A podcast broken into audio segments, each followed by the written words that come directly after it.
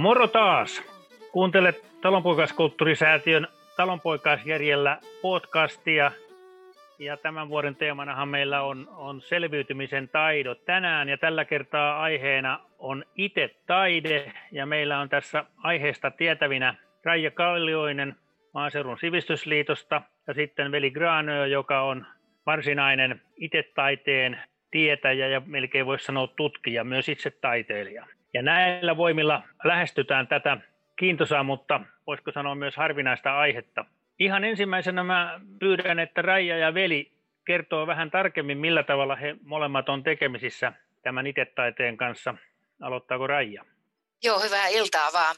Onko vähän vanhan aikaista sanoa, että joku asia on elämän tehtävä? Et mä voisin kyllä sanoa, että itse taiteen parissa työskentely on mulle semmoinen elämän tehtävä, että olen ollut tässä taipaleella mukana ihan sieltä alusta alkaen, jolloin tätä, toki Velikraano oli tutkinut pihataidetta, mutta se, että ruvettiin puhumaan itse taiteesta ja, ja niin kuin miettimään, että mitä sillä tarkoitetaan ja ja miten sitä etsitään ja mitä sen ympärille voisi rakentaa, niin sieltä yli 20 vuotta sitten olin mukana siinä työryhmässä ja ideoimassa tätä toimintaa. Ja sitten kun Maaseudun sivistysliitto on nyt tämän parinkymmenen vuoden ajan tehnyt näitä itse-taiteen kartoituksia ympäri Suomea, niin on ollut sitten näissä etsintöjen projekteissa mukana.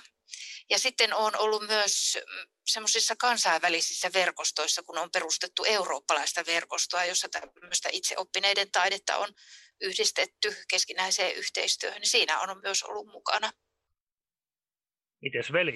Joo, voisin tuossa Rajan, Rajan tota, omaan esittelyyn lisätä vielä tota sen, että Raja on tosiaan tässä 20 vuoden ajan hoitanut kaikenlaisia juoksevia ja käytännön asioita, joita ilman tätä koko itse-ilmiötä ei olisi olemassa. Eli Raja on ollut semmoinen aika pitkälle näkymätön taustavaikuttaja, mutta tätä hommaa ei olisi ollenkaan olemassakaan, jos Raja ei olisi, olisi niin uutterasti sen eteen tehnyt työtä. Et me muut sitten ollaan oltu tässä ehkä vähän näkyvimpiäkin välillä, että mähän tota, aloitin tämän itse niin kuin Raija tuossa viittasikin jo tämän pihataiteen kartoituksen niin kuin omatoimisesti jo 80-luvun puolessa välissä. Ja, ja tota, olin sitten mukana tuossa työryhmässä, joka, joka tätä itse, ilmiöitä sitten rupesi kehittelemään silloin 2000-luvun vaihteessa. Ja on tässä vähän vaihtelevasti ollut mukana nämä 20 vuotta sitten. Ja nyt olen ihan täysillä mukana tänä, tänä vuonna. Viime vuonna aloitettiin Satakunnassa kartoitus, mitä ollaan tehty jo vuosi, vuosia tässä, että, että kartoitellaan maakunta kerrallaan Suomea, ja mä olen nyt satakunnan kartoituksessa mukana Elina Vuorimiehen kanssa, ja olen siis nyt ihan kaulaan myöten taas mukana tässä toiminnassa. Ja velihän on myös ollut noissa aiemmissa kartoitushankkeissa. Hän on valokuvataiteilija ja dokumentaristi ja filmintekijä, että on, tuntee kyllä koko tämän kentän, että olet kiertänyt Lappia ja Pohjanmaata ja Kainuuta ja Itä-Suomea ja kaikkialla, missä näitä hankkeita on ollut. Että velin dokumentaation tuloksia on sitten saatu nähdä kirjoissa, erilaisissa julkaisuissa, näyttelyissä ja tietysti somekanavilla. Eli tällaisia tietäjiä tässä asiasta tänään kertomassa. Seuraavaksi mä utelisin ihan tätä jännää termiä itse. Sen verran tiedämme oikeastaan kaikkikin varmaan, että se tarkoittaa itse tehty elämä – mutta miten tämmöiseen termiin päädyttiin? Missä kohtaa se tavallaan valittiin tämän ilmiön niin kuin kuvaukseksi?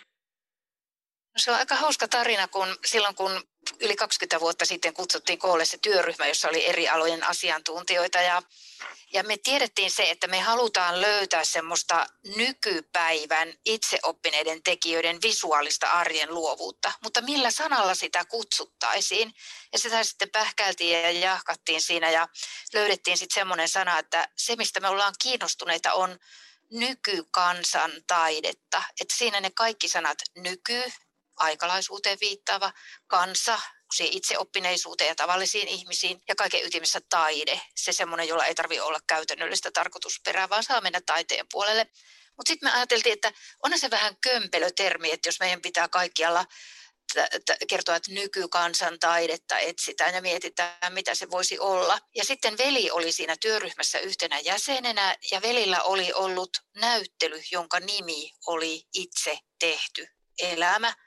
Ja sitten me siinä työryhmässä ajateltiin, että itse asiassa veli on kiteyttänyt siihen näyttelyn nimeen sen, mitä me nyt kaivataan ja halutaan löytää sille niitä ilmenemismuotoja.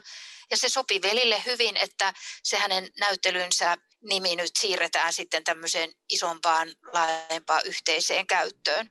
Ja sitten se olin minä, joka sitten hoksasin siitä, että itse asiassa näistä sanoista näiden alkukirjaimista IT, näistähän tulee sana IT, että entäs jos annetaankin tälle projektille, kun silloin oli ajatus, että kaksivuotinen projekti pannaan käyntiin, että pannaan tämän projektin nimeksi IT, itse tehty elämä, ja siitähän se sai alkunsa. Sä veli varmaan muistat siihen vielä jotain muutakin. Joo, mä voisin siihen lisätä, että tämä siis, mähän tosiaan olin kuvannut näitä ihan samanlaisia taiteilijoita, niitä ei vielä nimetty itse taiteilijoiksi silloin.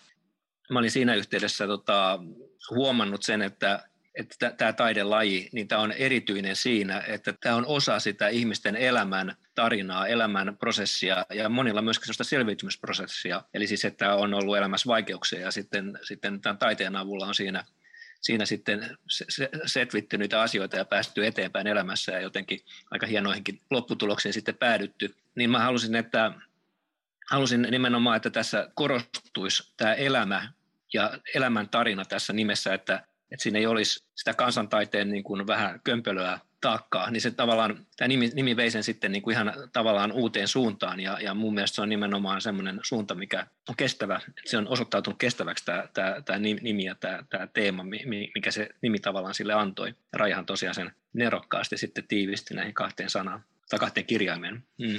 Kolmeenkin. Ja kolmeen antoi. Kyllä, olemme lastutaitoisia. Joo, sitten siinä voisi ajatella sitäkin, että jos puhutaan vain nykykansan taiteesta, niin me ajatellaan silloin siinä sitä taideilmaisua. Mutta meillä oli koko siinä ryhmässä oli se halu, että sillä, mitä me, mistä me ollaan alustavasti kiinnostuneita, että sillä pitää olla semmoinen vähän syvempi eetos. Ja niin kuin tänä päivänäkin me vielä puhutaan siitä, että me oikeastaan tällä koko etsintätyöllä ja esittelytyöllä, niin me, me halutaan kuvata sitä itse tehdyn elämän eetosta, niin kuin Velisen hyvin äsken kiteytti, että se elämän tarina, elämän muoto, se miten taide kantaa ihmistä elämässä ja antaa sille elämälle merkityksellisyyksiä. Sitten on tietysti museot ja kokoelmat, jotka enemmän ajattelee sitä sen taideilmaisun kannalta ja miettivät sitä, että miten rakennetaan näyttely, semmoisia museokelpoisia fiksuja näyttelyitä tai mitä teoksia valitaan kokoelmaan. Se on sitten toinen katsantokanta tähän. Tämä, mitä me nyt kuultiin, niin tarkoittaa varmasti osittain sitä, että tätä termiä tai ilmiötä on hankala kääntää vieraille kielille. Ehkä, ehkä kohta kerrotte, että voiko sitä kääntää, mutta samalla mä vien keskustelua siihen, että eurooppalaisella kentällä on, on sitten vähän samansukuisia tai melkein samoja ilmiöitä eri nimillä. Yksi on tämä äänen ranskaa huonosti Ars Brut ja taikka sitten terapiataide tai sairaalataide ja sitten sit tavallaan tähän kuuluu myös tämmöinen, voidaan sanoa kömpelösti alkuperäiskansojen taide. Esimerkiksi Suomessa varmaankin saamelaisten kulttuuriluomista osa, osa sisältyy tämmöiseen alueeseen. Miten te su, niin suhteutatte tätä ilmiötä eurooppalaisittain ja tälleen laajasti? Tässä tuli monta, monta kysymystä itse asiassa, että Raja voisi ehkä, ehkä kertoa ensin tuosta, miten, miten suhtaudutaan tähän laajempaan. Me käytetään tästä kyllä Art Brutin sijaan tätä Britanniassa ja Yhdysvalloissa käytössä olevaa Outsider Art-nimeä, mutta tota, Raja, kerropa sinä ensin tota, vähän tuosta, mä voin jatkaa sitten tuosta alkuperäiskansoista ja muista. Joo, se vanhin kerros on ehkä juuri tämä Art Bry, jolla on tarkoitettu sellaista mielisairaaloissa usein syntynyttä niin sanottua viattomien taidetta, että on ajateltu, että henkilöt, jotka luovat taidetta ilman käsitystä taideelämästä ja taidekonteksteista, mutta silti tekevät sitä luovaa työtään ja luovat taidettaan. Mutta sitten, sitten tosiaankin niin britannialainen taideelämä ei halunnut käyttää Art Bry-käsitettä, ja kun sitten alan sellainen Grand Old Man ja tutkija Roger Cardinal kirjoitti kirjan englanniksi siitä, että mitä tämä Art Bry mitä, mitä se tarkoittaa ja mitä kaikkea siihen kuuluu. Ja kustantaja halusi sitten, että sille löydetään englanninkielinen vastine. Ja oikeastaan vaikka Cardinal kirjoittaa kirjassa siitä, siitä Art Brystä, niin kirjan nimeksi tuli Outsider Art. Ja se sitten lähti leviämään ja kasvamaan ja tuli laajasti tietois, tietoisuuteen. Ja sillä, sillä tarkoitetaan, tai se kasvoi tarkoittamaan laajemminkin erilaisia taiteenkentän ilmiöitä, joissa tekijät eivät ole saaneet taidekoulutusta, ovat itse oppineita, ovat taiteen marginaaleissa, eivät ole käyneet taidekouluja. Ja se, että miten itse taide tähän outsider-taiteeseen sitten svengaantuu, niin se ei ole ihan yksinkertainen asia, koska se outsider-taide käsitteenä on tänä päivänä semmoinen kansainvälinen kattotermi, semmoinen sateenvarjokäsite, joka sulkee sisäänsä sitten juuri sitä mielisairaaloissa syntyneiden taidetta, erilaisten, erilaista tukea tarvitsevien ihmisten taidetta, nykykansan taidetta, että se on aika, aika laaja. Ja sitten kun itse taidehan se ei lähde, se, se ei lähde sellaisista ongelmatilanteista tai sellaisista tuen tarpeista, vaan itse taiteilijat ovat mitä voimakkaimmin elämässä kiinni olevia ja elämänsä määritteleviä. Et me ollaan ihan tietoisestikin Suome, tällä suomenkielisessä yhteisössä sitten tyydytty siihen, että me puhutaan itse taiteesta, eikä hirveästi sitä outsider-taidetta siinä rinnalla käytetä. Niin tässä on tosiaan niin kuin aika iso ero, ero sillä, mitä, mitä kansainvälisesti outsiderilla tarkoitetaan, että, että siinä, siinä helposti syntyy ikään kuin väärinkäsitys, jos ruvetaan puhumaan outsider-taiteesta. Eli meillä on erittäin tarpeellinen termi tämä itetaide Suomessa, koska, koska nämähän itetaiteilijat ei tietenkään halua leimaantua tällaiseen tota, varsinkaan minkään mielisairaalan taiteeseen, että tässä koko ajan joudutaan tätä, joudutaan tätä rajan, rajankäyntiä vähän selventämään tämän käsitteen, käsitteen niin kuin merkitystä koko ajan selventämään. Ja, ja tämähän on myöskin siis kansainvälinen termi, tämä itse-taide, että se on siis me käytetään sitä, ja Raja, Raja, joka toimii näissä kansainvälisissä järjestöissä, niin käyttää tätä itse-termiä myöskin kansainvälisesti, ja se on juurtunut myöskin sinne. Eli suomalainen tällainen, tämän tyyppinen taide tunnetaan itse-taiteena kansainvälisesti, eikä siinä ole mitään ongelmaa. Joo, se oli silloin, kun me tehtiin ensimmäinen itse kirja ja silloin käytiin tätä dialogia kansainvälisten asiantuntijoiden kanssa ja me annettiin sille kirjalle käännösnimi Do It Yourself, DIY.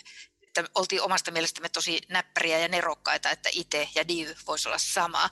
Mutta sitten semmoisen kansainvälisen taidelehden päätoimittaja John Maisels Rovisionista sanoi, että älkää käyttäkö sitä diytä, että ette kai te halua siihen semmoista remonttireiskan ja putkimiehen mielikuvaa, että käyttäkää rohkeasti sitä itseä, että puhukaa vain itse art, ja kun te sitkeästi siitä puhutte, niin kyllä se sitten juurtuu sinne kansainväliseenkin keskusteluun, ja niin, niin me ollaan tehty.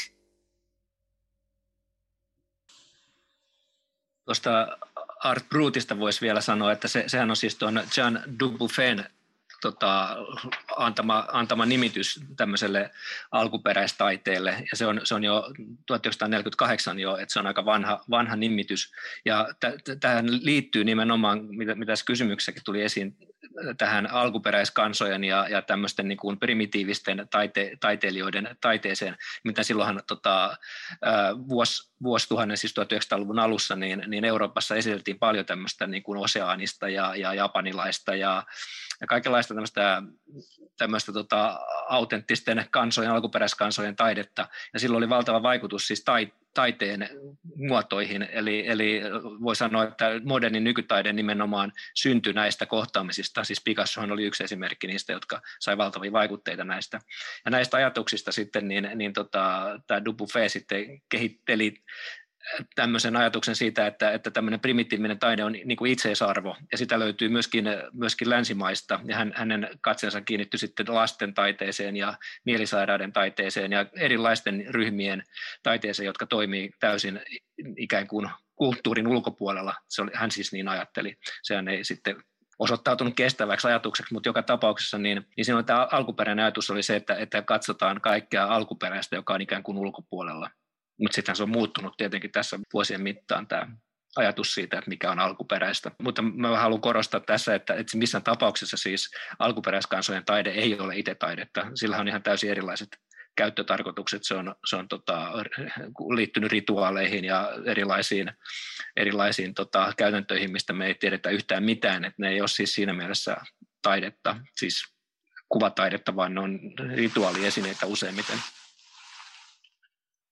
Eli tämä suomalainen itse on sillä tavalla hohdokas termi, että siinä korostuu tämä elämä ja subjektiviteetti ja tekijän persoonallisuus ja tulkinta maailmasta.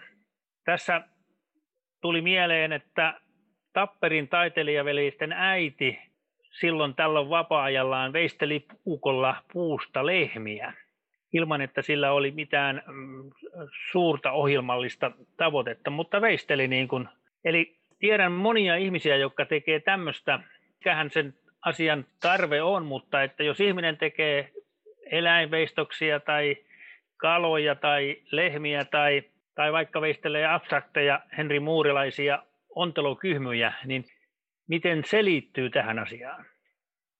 No veli, eikö se ole ihan ytimessä? Sehän on silloin niin kuin, semmoista omaehtoista ja omaa elämänsä, omaa elämänsä lähtökohdista ja elämän tilanteisiin ja tarpeisiin liittyvää taiteellista ilmaisua. Että kyllä tuota Tapperin veljesten äitiä on jossain meidän itse kirjassakin esitelty tavallaan sellaisena esi-iten ilmentymänä.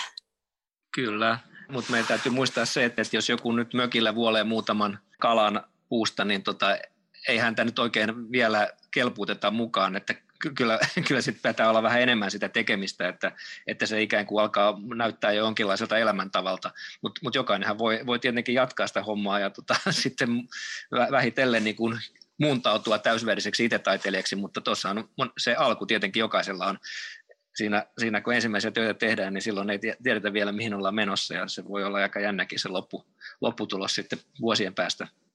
Kyllähän arkkiatri Risto Pelkonenkin alu, aluksi teki karnaisia hahmoja lasten lapsille saaressa tai kesäpaikassa ajan vietteeksi. Ja se oli enemmän semmoista leikinomaista ja, ja niin muutamia veistoksia. Mutta sitten se lähti lapasesta, että sitten hän teki ja teki niitä lisää ja lisää ja niistä kasvoi oikein kaarnaveistosten kansa ja hän kehitti siihen ympärille tarinan, että tässä on nyt tämmöinen Tuohelan kylä näistä muodostuu näistä veistoksista. Ja sitten kun se lähti sillä tavalla kasvo mittasuhteissaan sellaiseksi, että siihen liittyy tämä tarina ja vähän niin kuin, että menee yli, niin sitten sitten hänet niin kuin löydettiin, että oikeastaan tuo mitä teet, niin toi rupeaa olemaan jo itse taidetta.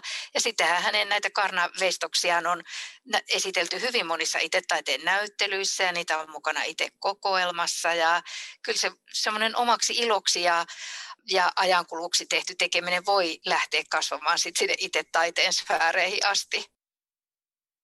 Miten otetaan yksi rajapinta vielä nuoret tekee, ainakin osa heistä ihan aktiivisesti graffiteja ja, ja niin sanottuja tägejä seinille ja on jopa tämmöisiä villa- ja muraaleja. Onko tällä yhteys sitten, että missä kohtaa se muuttuu itse taiteeksi? Tämähän on sellainen kysymys, mitä pohdittiin silloin just 20 vuotta sitten, kun tämä graffiti, tällainen nuoris, nuorison tekemä spontaani taide, niin oli aika uusi ilmiö Suomessa vielä. Sehän, sehän on siis tämmöinen kansainvälinen ilmiö, joka, joka on tullut, tullut tuota Yhdysvalloista levinnyt sitten länsimaailmaan niin kaikenlaisten videoiden ja kirjojen kautta. Ja voi sanoa niin, että, tota, että sillä ei ole oikeastaan mitään tekemistä tämän itse-taiteen kanssa. Että se on tämmöinen kansainvälinen kaavamainen ilmiö, missä on tarkat säännöt, minkä mukaan niitä tehdään. Ja siinä, vaikka se näyttää villiltä ja vapaalta, niin, niin siinä on hyvin, hyvin tarkasti niin kuin määritelty se, että, että miten työskennellään ja sitä arvioidaan sitten niin kuin näiden kriteereiden kautta. Niin se, on, se on täysin vieras, vieras ajatus niin kuin tämmöiselle luovalle taiteelle tietenkin tällainen säännöstö ja tämmöinen, niin kuin, tämmöinen kansainvälinen ikään kuin kriittisyys, mitä tässä esiintyy tässä kulttuurissa. He ovat usein hyvin tietoisia tekemisestään ja nimeävät omat tyylilajinsa ja eivät varmaan haluaisikaan tulla nimetyiksi itse taiteilijoiksi. Mutta kyllä me joissain itse julkaisussa ollaan käsitelty tätäkin aihetta ja nimenomaan siitä näkökulmasta, että sukulaisuutta löytyy siinä mielessä, että eivät hekään ole taidekoulutusta saaneita ja se on heillekin usein ihan koko elämää leimaava se graffitien tekeminen ja että sillä tavalla sellaisia sukulaisuuspintoja voi löytää, vaikka ei nimeäkään samalla käsitteellä. Jos ottaa seuraavaksi puheeksi alan toimijat ja tekijät ja tutkijat ja, ja tällä tavalla edustajat, niin yksi tämmöinen hiukan itetaiteen tyyppinen ahmo on tuntemattoman sotilaan sotamies Honkajoki, joka on itse asiassa salaovella ja hyvin tietoinen siitä, mitä hän tekee ja mitä mitä lyö läskiksi siinä porukan ja upseerien edessä. Se, että kommentoin, että sitä, mutta sitten mä kerron omakohtaisen varmaankin ensimmäisen törmäyksen itse-taiteeseen nuorena miehenä meille tuli jostain syystä keskisuomalainen lehti 70-luvulla vielä ja siinä esiteltiin melkein joka kesä tämmöinen kaveri kuin Eino Rautaruoho. Muistan tämän sukunimen takia tämän kaverin ja hän oli siis vanhanpuoleinen maanviljelijä jostain Keski-Suomesta ja hän hissaili niittokoneista ja tämmöisistä niin kuin kaikenlaisia olioita, todellisia ja kuviteltuja. Ja hän oli varmaan ensimmäisiä niin kuin julkiksia tällä alalla. Mutta sitten tutkijoista tietysti tulee mieleen Erkki Pirtola, jonka te molemmat hyvin tunnette ja, ja joka, jota voinee luonnehtia velin edeltäjäksi. Ja vielä viimeisenä nimenä täytyy sanoa Minna Haveri, joka kymmenisen vuotta sitten teki väitöskirjan itetaiteesta, jonka muuten maahenki kustansi ja joka, sai, joka tuli palkituksikin sitten, sitten väitöskirjana. Tässä on nyt eräitä hahmoja tältä itsetaiteen alalta. Miten te tunnette näitä henkilöitä? Mä, mä, mä voisin sanoa tuosta, että mäkin tota, tosiaan tuon Rautaruohon teoksia näin lapsena, kun oltiin tämmöisellä kesälomamatkalla tuolla jossakin, onko se Jämsän suunnalla jossakin siellä päin, niin näin niitä. Ja nimenomaan jäi mieleen tämä, tämä tota, rauta, rautakettingistä hitsattu karhu, joka oli siellä jossain tien varressa ja taisi olla jotain lintujakin. Se oli ihan hyvin lähellä tietää, että se niin näkyi sinne tielle, että siinä ihmiset pysähtyi. Kyllähän, kyllähän tämä on ilmiselvästi siis tällainen, tällainen hahmo, joka tänä päivänä luokiteltaisiin varmaankin itse taiteen piiriin, mutta, mutta hän on siis ollut kansainvälisissä näyttelyissä, siis taidenäyttelyissä, ei, ei suinkaan missään outsider-näyttelyissä silloin aikoinaan ja kansainvälisissä näyttelyissä myöskin. Ja hän, hän, hänen tietonsa löytyy tuolta kuvataiteilijan, kuvataiteilijoiden matrikkelista, eli hänet on ikään kuin otettu sisään, että hän ei tavallaan ole outsideri, mutta, mutta kyllähän niin ulkoisesti ja jos hänen elämäntarinansa katsoo, niin kyllähän on ilmiselvä itse hahmo. Sitä voisin tuosta Honkajoista sanoa vielä, että siis tuosta sotamies Honkajoista, joka Linna, Linna on kirjoittanut sinne tuntemattomaan sotilaaseen, niin tota, ja hänhän on selvästi myöskin sukulaissielu, tämmöisen outsider tai niin kuin kylähullun, kylähullun tavallaan tämmöinen jonkinlainen muoto. Ei, ei, ei suinkaan kuitenkaan niin, niin pitkälle viety, mitä, mitä tota aidot kylähullut on olleet siinä yhteisössä, mutta, mutta Linna on hyvin oivaltanut siinä, että tällaisella tyypillä, tämmöisellä itse persoonalla, niin sillä on valtava merkitys siinä siinä yhteisössä, missä hän, missä hän ikään kuin karnevalisoi sitä, sitä toimintaa, eli, eli just upseerien niin kuin jäy, jäykkäniskaisuutta ja, ja muutenkin koko tätä sodan hulluutta.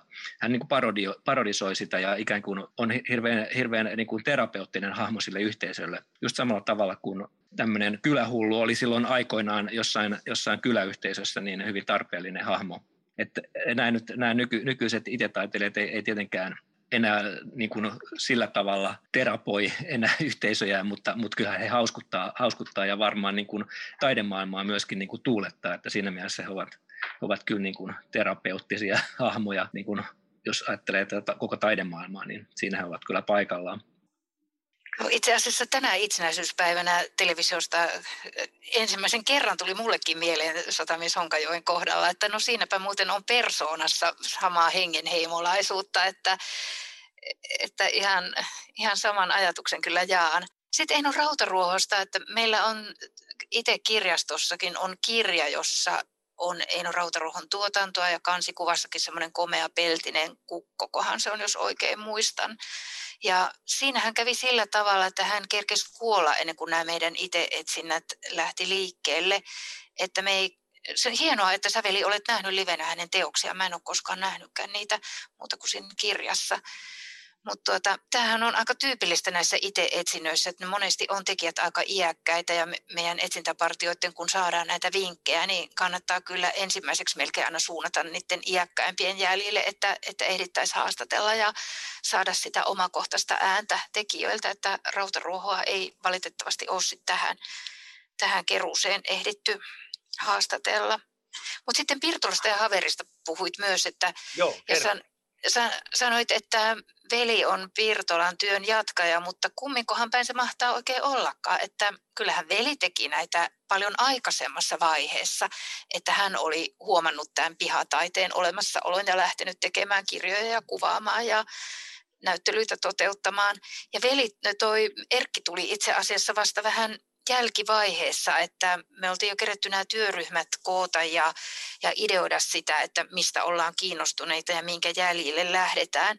Ja sitten niin kun tajuttiin se, että Erkkihän on siellä taiteen marginaaleissa tosi voimahahmo ja kiinnostunut samantyyppisistä asioista, että kutsutaanpa Erkki mukaan tähän. Ja se oli kyllä todella hyvä keksintö, että Liisa Heikkiläpalo hänet, hänet kutsu mukaan touhuun. Ja Erkin ote tässä kentällä on ollut tosi valloittavaa, että hän on lähtenyt niin suin päin vinkkien, että mehän kerättiin niitä vinkkejä kirjeitse ja saatiin, saatiin niin pilvin pimein näitä ilmiantoja. Ja Erkki lähti niiden perään ja se hänen otteensa oli semmoinen, että hän kuunteli ihmisiä ja kyseli taksikuskeilta ja kyseli kioskin pitäjiltä ja sitten niillä reissuilla löysi aina uusia ja uusia tekijöitä. Että hän oli semmoinen etsijätyyppi ja lönruutti. Ja Haverin Minnan väitöskirja on poikkeuksellinen väitöskirjaksi, että siis sehän on aivan semmoinen yleistajuinen ketä tahansa taiteesta ja kansankulttuurista kiinnostunutta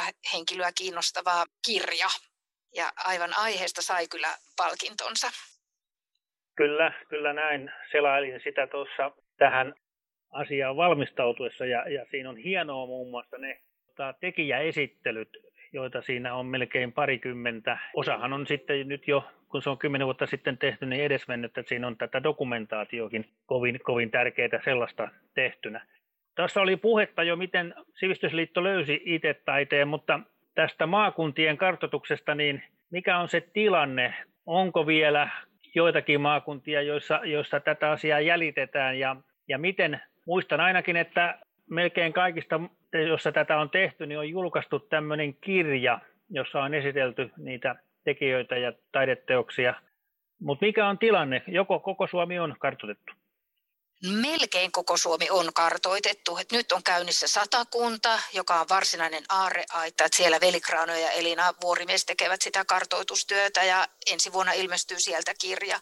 Ja Hämeessä, Kanta ja Päijät Hämeessä on käynnissä kartoitus ja ensi vuonna alkaa Pohjois-Savossa. Pohjois-Savo jäi vähän sieltä väliin, mutta nyt ollaan saamassa kiinni se ja siellä alkaa seuraava ensi vuonna kartoitus. Ja sen jälkeen ei ole jäljellä koluamattomia alueita muita kuin uusi maa. Ja se, Uudelta maalta on sen verran ennakkovinkkejä ja koska mehän kerran, vaikka ei ole kartoitus käynnissä, niin me otetaan vastaan kaikkea tiedonmurusiakin, mitä tulee sattumanvaraisesti. Että ihan tämän sattumanvaraisen kerrynnän perusteellakin voi arvata, että Uudeltamaalta löytyy vaikka mitä, kun vaan löytyisi nyt sen rahoittajien ymmärrys ja, ja tahto lähteä tukemaan meidän seuraavaa askeltamme sitten uudelle maalle. Että näitähän tehdään näitä kartoituksia EUn maaseuturahoituksen turvin. Ja LEADER-yhdistykset on rahoittaneet näitä ja sitten elykeskukset.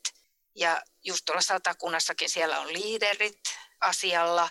Hämeessä on elykeskus, Pohjois-Savossa elykeskus, mutta siellä Uudellamaalla me ei vielä olla onnistuttu löytämään sellaisia sanoituksia hankesuunnitelmillemme, että oltaisiin päästy liikkeelle. Tässä täytyy antaa saman tien vinkki Etelä-Hämeestä. Olen kuullut kesämökkipaikasta, jossa olisi puusta tehty 60 metriä pitkä maalattu käärme, joka laskeutuu kesämökiltä järven rantaan. Tämä tarkempi tieto täytyy antaa, kun tuli, tuli mieleen. Katsotaan. Niin, Tero. Eikö siis todella, kuulostaa todella todella hyvältä ja nyt, nyt, nyt kaikki, jotka kuuntelee tätä ohjelmaa, niin, niin ottakaa ihmeessä yhteyttä, jos teille tulee vastaavia mieleen. Eli tota, Maaseudun sivistysliitto kerää, kerää nämä vinkit talteen kyllä ja on kiitollinen jokaisesta vinkistä. Tuo kuulosti aivan huimalta, huikealta, että tuon jäljille kyllä, kunhan ollaan tämä nauhoitus tehty, niin saat Juha antaa tarkemmat koordinaatit, niin kyllä meidän kartoittajat lähtee perään, käärmeen perään. Sovitaan näin. Katsotaan seuraavaa teemaa. Itse taiteilijahan ei, ei siis koe olevansa taiteilija, vaan hän niin elää sitä elämäänsä täydellä voimalla ja vimmalla ja, ja luo erinäisiä uusia juttuja. Eli hän ei ole kiinnostunut siitä, mitä tapahtuu näille taideteoksille sitten, kun hän ehkä kuolee tai joskus kuolee. Mutta millä tavalla te olette pohtinut tätä, että mitä tapahtuu sitten näille teoksille, josta hirveän moni on tosi vaikuttava siinä omassa lajissaan? Tämähän on, tämähän on tosi vaikea kysymys, koska tota, niitähän ei, ei, ei kenenkään voimavarat riitä, riitä säilyttämään niitä, niitä tota, tekijän lähdettyä paikalta, että nehän vaatii, monetkin on tehty sellaista materiaalista, että ne vaatii valtavasti ylläpitoon työtä, maalaamista, korjaamista, kaikenlaista tällaista. Ja siinä mielessä niin kuin omaisille se tehtävä voi usein olla ihan mahdoton. Eli usein nämä valitettavasti häviää nämä ympäristöt ja niitä on hävinnyt siis tosi merkittäviä ympäristöjä vaikka kuinka monta mutta sitten osa, osa teoksista usein kiertää sitten niin kuin erilaisiin paikkoihin. Mäkin olen tässä nyt jäljittänyt yhtä, yhden taiteilijan teoksia, joka, joka kuoli jo, jo tota 80-luvulla, niin niitä löytyy sitten ympäri maakuntaa. Kyllä ne kaikki löytyy ne teokset, mutta ne on siis ihan niin kuin kymmenien kilometrien, niin kuin monien kymmenien kilometrien päässä toisistaan, eli, ihan ikään kuin sattumanvaraisilla pihoilla sitten. Eli, eli, eli tavallaan se taideympäristö ei tietenkään silloin enää ole olemassa ollenkaan, että teokset sinänsä voi olla jossain jossain pihoilla maalattuna ja hoidettuna, mutta ei, ei se tietenkään ole se teos siinä mielessä enää sama. Mutta sitten sit tietenkin niin, niin ollaan myöskin pyritty, pyritty suojelemaan näitä, että me ollaan, me ollaan tota aktiivisesti toimittu tämän asian eteen, että näitä, näitä voitaisiin säilyttää ja nimenomaan niin itse ryn kautta ollaan, ollaan sitten puututtu näihin tilanteisiin. Tässä on päälläkin pari tämmöistä tilannetta juuri tällä hetkellä, mutta ehkä niin kuin kaikkein niin kuin semmoinen dramaattisin oli varmaan tämä, tämä parikkalalaisen Veijo Rönkkösen kuolema ja, tota, ja, ja siitä seurannut tilanne siellä Vestospuistossa, se, sehän oli siis vaarassa kadota kokonaan tuhoutua, joka on siis, joka siis kansainvälisesti Euroopan mittakaavassa niin ainutlaatuinen ja merkittävä outsider-taiteen tämmöinen fantasiapuutarha. Ja voi sanoa, että ei me nyt ihan suoraan itse sitä sit saatu pelastettua, mutta sillä metelillä, mikä saatiin siitä aikaiseksi, niin kyllä se varmaan sillä oli vaikutus siihen, että, että sitten löytyi, löytyi tota, ihmisiä, jotka, jotka halusivat sen olemassaolon turvata. Ja nythän se on siellä esillä ihmisillä ja tota, siellä käy valtavia määriä yleisöä katsomassa sitä. Mutta Raija voi jatkaa tästä. Teillähän on myös oma, oma, tota, omia toimia olette tehnyt, mikä on säilyttänyt osan, osan tästä valtavasta teoskirjasta, mitä, mikä olisi muuten ehkä hävinnyt. Osa niistä ympäristöistä, taideympäristöistä on varmaan luonteeltaan jo sellaisia, että ne on niin sidonnaisia siihen tekijänsä elämään. Ja osa on sellaisia, jotka on pelastettavissa ja siihen silloin tarvitaan sitä yhteisön tahtoa tai joku semmoinen paikallinen toimija, joka ymmärtää sen kohteen arvon. Että esimerkkinä siitä ensimmäisestä tapauksesta, että, että kohde maatuu ja katoaa, niin voisi sanoa, että kirkkonummelta tuo Eilis Sinistön. Ja joskus takavuosina käytettiin siellä semmoista kansainvälistä asiantuntijaretkikuntaa, silloin Eilis Sinistö vielä eli. Niin sitten tämä Rovision Magazinein päätoimittaja John Maisels totesi sitten katsottuaan sitä Eiliksen olemisen tapaa ja esittelyä, niin hän sanoi, että he is the art. Että Eelis persoonana ja henkilönä on osa sitä taideympäristöä ja taidetta. Ja että on, sit kun keskusteltiin siitä, niin hän, hän oli vakaasti sitä mieltä, että tämän kaltaisissa tilanteissa on ihan ymmärrettävää ja luonnollistakin, että sitten kun henkilö poistuu keskuudesta, niin myös se kohteen luonne muuttuu ja, ja luonto ottaa paikkansa ja, ja kohdekin sitten hiipuu ja haipu, haihtuu aiko, aikanaan.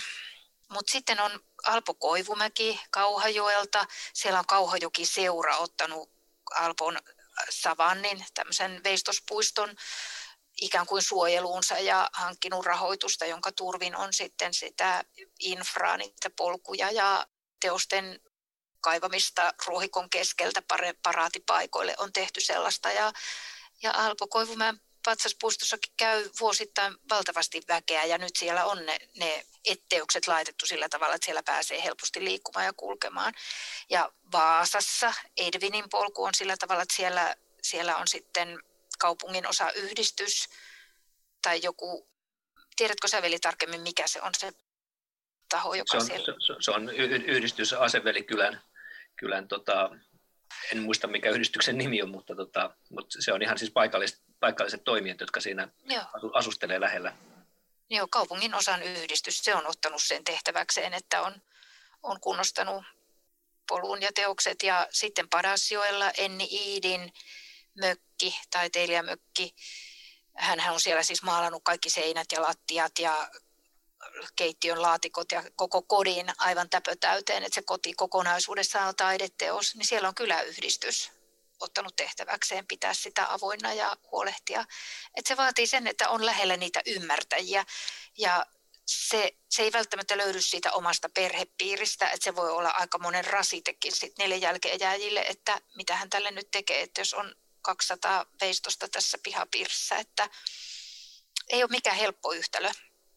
Mutta, mutta viittasin tuossa siihen, että te olette tosiaan siis keränneet aika huomattavan itetaiteen kokoelman, että, että siellähän on paljon, paljon teoksia, jotka missään tapauksessa ei, ei, ei enää olisi olemassa. Esimerkiksi Martti Hömpin tuotannosta suurin osa on, on hyvässä turvassa teidän kokoelmassa ja siellä on satoja teoksia.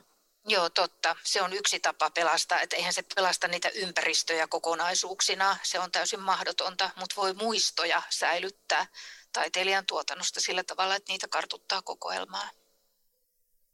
Ja sitten tietysti tämä dokumentointityö, jota veli sinä olet tehnyt osaltasi, että sehän on yksi tapa säilyttää jälkikuvia näistä ympäristöistä, että niitä kuvataan ja tehdään noita filmejä, että jää jotakin jäljelle jotain sen tyyppistä, taidet, tyyppistä taidetta, että, että, että se tosiaan vaikka joku patsas säilytetäänkin ja esitetään ehkä jossain näyttelyssä, niin, niin se ei oikein kerro oikein vielä sitä koko totuutta, että siinä mielessä tämä, tämä dokumentointi on tämän tyyppisessä taiteessa niin ihan olennainen, olennainen toimenpide, että, että voidaan kertoa sitä, että mistä, mistä siinä oikein siinä, siinä oli kysymys. Ja sitten myöskin kaikki nämä taiteilijan haastattelut ja tällaiset, me ollaan haastateltu kymmeniä, kymmeniä taiteilijoita tota, silloin aikoinaan, kun, kun tämä hanke oli alussa, niin silloinhan, silloinhan, silloinhan tota, Erkki Pirtolahan teki sitä videoa ja minä, minä otin valokuvia, mutta nyt, nyt sitten se on langennut sitten se videokuvaaminenkin minulle ja on, näitä, näitä on nyt sitten uusia tulossa, uusia esittelyvideoita tulossa iso pino, että tota,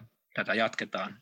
Ja nykypäivänä tähän on tullut sitten nämä kaikki sähköisen viestinnän kanavat, että niitä pystytään näitä tallennuksia jo saman tien melkein, kun tallentaja käy keräämässä filmimateriaalia tai kuvastoa, niin ne saadaan saman tien jakeluun. Että esimerkiksi veli tuolla satakunnassa, kun käy taiteilijan luona, niin se on melkein seuraava päivä tai seuraava viikko, niin Facebookissa on postaus, jossa jaetaan sitten lyhyessä muodossa taiteilijan tarinaa ja kuvastoa ja sitten pannaan YouTubeen muutamien viikkojen tai kuukausien sisällä varsinkin vähintäänkin, niin pannaan filmiäkin.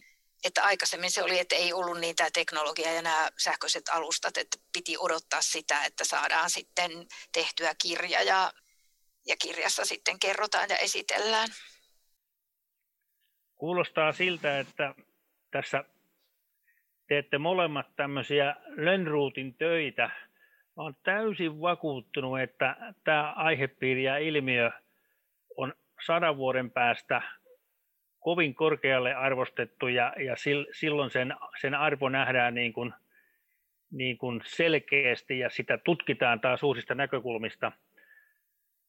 Mennään loppukirjiin ja oikeastaan viimeiseksi syöttö, syötöksi tässä teille tietäjille. Mitä näkemyksiä teillä on siitä, että sitten kun kaikki maakunnat on kartotettu, niin millä tavalla Maaseudun sivistysliitto voisi tätä asian edistämistä ja seuraamista ja dokumentoimista jatkaa? No sieltähän rupeaa tulemaan yhte, yhteydenottoja niistä maakunnista, jotka oli kierroksen alussa. Siellä on nyt ihmisiä, jotka eivät tiedä mitään siitä, että 20 vuotta sitten on jo heidän maakuntansa koluttu. Että sieltä tulee yhteydenottoja, että miksi te ette tule tänne, tulkaa täältäkin etsimään, meillä on tiedossa tekijöitä. Et en tiedä, onko tässä sitten edessä uusi kierros. Sitten äh, uusia haasteita voisi ajatella tuolta matkailun puolelta, että nykypäivän ihmiset odottaa ehkä enemmän, entistä enemmän sitä, että kun he lähtevät reissuun, niin siellä reissun päällä löydetään jotain sellaisia aitoja elämyksiä ja jotain sellaista vähän yllättävääkin, ja kyllähän itse taiteen kohteet, sen tämä koronakesä nyt on osoittanut sen, että kun ihmiset ei ole päässeet ulkomaille, niin itse taidekohteet on ollut todella suosittuja. Parikkalan patsaspuistossakin on ollut aivan ennätysmäinen kesä. Että kyllä tämä yhteistyön tekeminen matkailuyrittäjyyden ja, ja ehkä niin kuin just ulkomailta Suomeen tulevien matkailijoiden palvelemiseksi, se voi olla yksi semmoinen työnäky, jota kohti voidaan lähteä suunnistamaan. Sitten yksi haaste, vähän tekemätön työ ja vähän vaikeakin ja haasteellinen on se, että miten me onnistuttaisiin saamaan eri, eri alueiden aluevastuumuseot ja taidemuseot muuttamaan niin kuin omaa kokoelmapolitiikkaansa sillä tavalla, että he voisivat nähdä, että myös se oman alueen itetaide voisi sisältyä heidän kokoelmiinsa, että ei tarvitsisi aina lähteä ajattelemaan, että ne siirretään maaseudun sivistysliiton kokoelmaan yhteen paikkaan, vaan että ne voisivat jäädä lähemmäksi sitä syntysijaansa, niin että ne olisi siellä oman kotimaakunnan museossa osana muuta taidetta. Siinä nyt muutama haaste alkuun.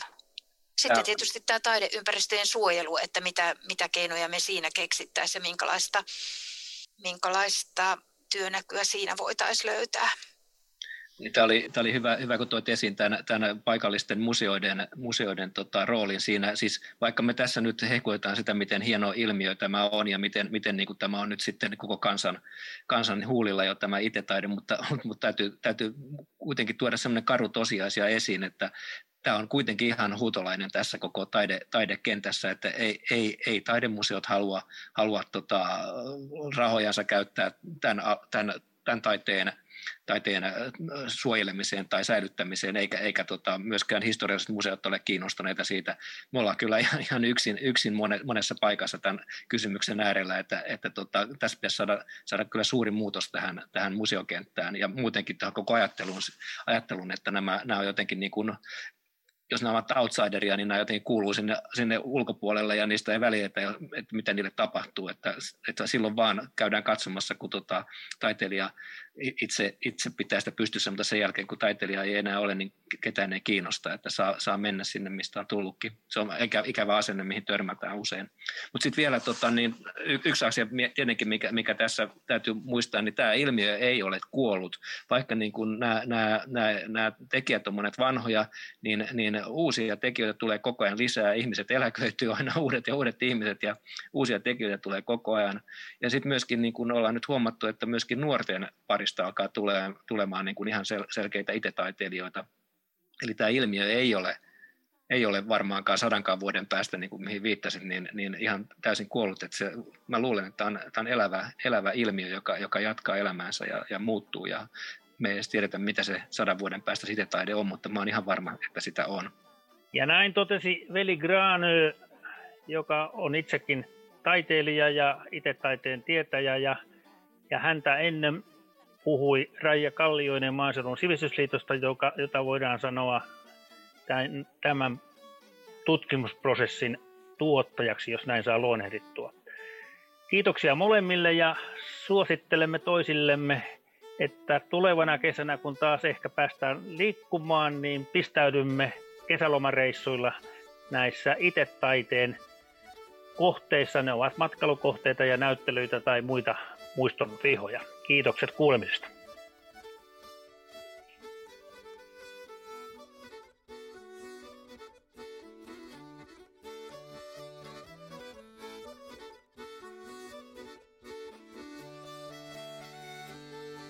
Olet kuunnellut Talonpoikaisjärjellä podcastia. Sarjan kotisivut löytyvät Facebookista ja muuta lisätietoa saa Talonpoikaiskulttuurisäätiön kotisivuilta osoitteesta tpks.fi. Talonpoikaisjärjellä podcastin juontaa ja toimittaa Pia Uosson sekä Juha Kuisma. Jaksojen tuotannosta Talonpoikaiskulttuurisäätiölle on vastannut Erno Launis. Talonpoikaisjärjellä sarjassa kuultu teemakappale on Pelimanni tyttöbändi Enkelin käsialaa ja kappaleen nimi on Tipiti. Kiitos, että kuuntelit.